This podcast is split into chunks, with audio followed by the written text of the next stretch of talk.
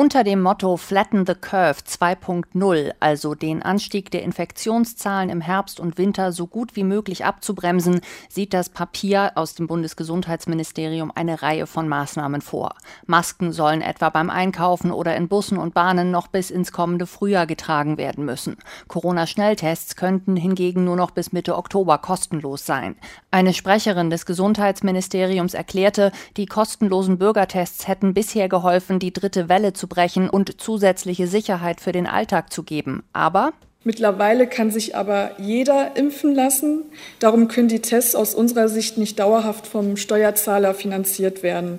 Auch die Bundesjustizministerin Christine Lambrecht von der SPD meint, sobald alle, die sich impfen lassen könnten, auch ein Impfangebot erhalten haben, stelle sich durchaus die Frage, ob die Tests dann auch weiterhin von der Allgemeinheit bezahlt werden könnten. Es geht also nicht darum, dass beispielsweise Schwangere oder Menschen mit Vorerkrankungen, die sich gar nicht impfen lassen können, hiervon betroffen wären, sondern die, die aus einer bewussten Entscheidung heraus sagen, ich lasse mich nicht impfen, dass die dann eben auch die Entscheidung treffen müssen, wenn sie solche Zugänge wollen, die Tests auch zu bezahlen. Stichwort Zugang zu Veranstaltungen und Restaurantbesuchen zum Beispiel. Der könnte nämlich ab September für alle, die nicht in die sogenannte 3G-Gruppe fallen, also Geimpfte, Getestete und Genesene, beschränkt werden. Und zwar unabhängig von der Inzidenz. Auch weitere Einschränkungen für Ungeimpfte schließt das Bundesgesundheitsministerium in seinem Papier nicht aus, immer abhängig vom Pandemieverlauf. Unser aller Ziel muss es ja sein, äh, einen weiteren harten Lockdown zu verhindern. Und wir haben es ja in der Hand mit unserem Verhalten das zu verhindern. Und wir können den Pandemieverlauf beeinflussen betont die stellvertretende Sprecherin der Bundesregierung Ulrike Demmer.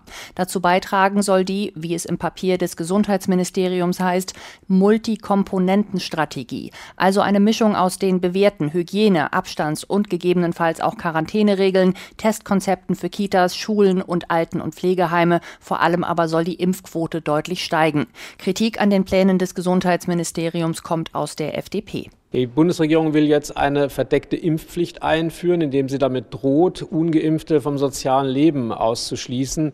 Das äh, entspricht weder der Zusage der Bundesregierung, noch ist das in irgendeiner Weise angemessen. Meint FDP-Generalsekretär Volker Wissing. Stattdessen fordern die Liberalen niedrigschwellige Impfangebote vor Ort. Die Impfung, so Wissing, müsse zu den Menschen kommen. Denn die Zahl derjenigen, die sich impfen lassen wollen und die Zahl der Geimpften, äh, die gehen ja noch weit auseinander. Das heißt, das Potenzial Potenzial, Menschen freiwillig zur Impfung äh, zu bringen, ist ja enorm hoch. Auf niedrigschwellige Impfangebote setzen sie auch im Bundesgesundheitsministerium.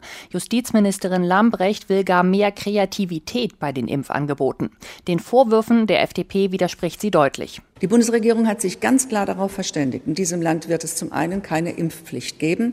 Es wird ein breit angelegtes Impfangebot geben, sowohl für Erwachsene als auch für Kinder ab zwölf Jahre. Aber genauso wichtig ist der deutliche Hinweis, es ist ein freiwilliges Angebot und das kann eben auch freiwillig genutzt werden. Beschlossen ist derzeit noch nichts. Bundeskanzlerin Merkel will am kommenden Dienstag mit den Ministerpräsidentinnen und Ministerpräsidenten der Länder über das weitere Vorgehen in der Pandemie beraten.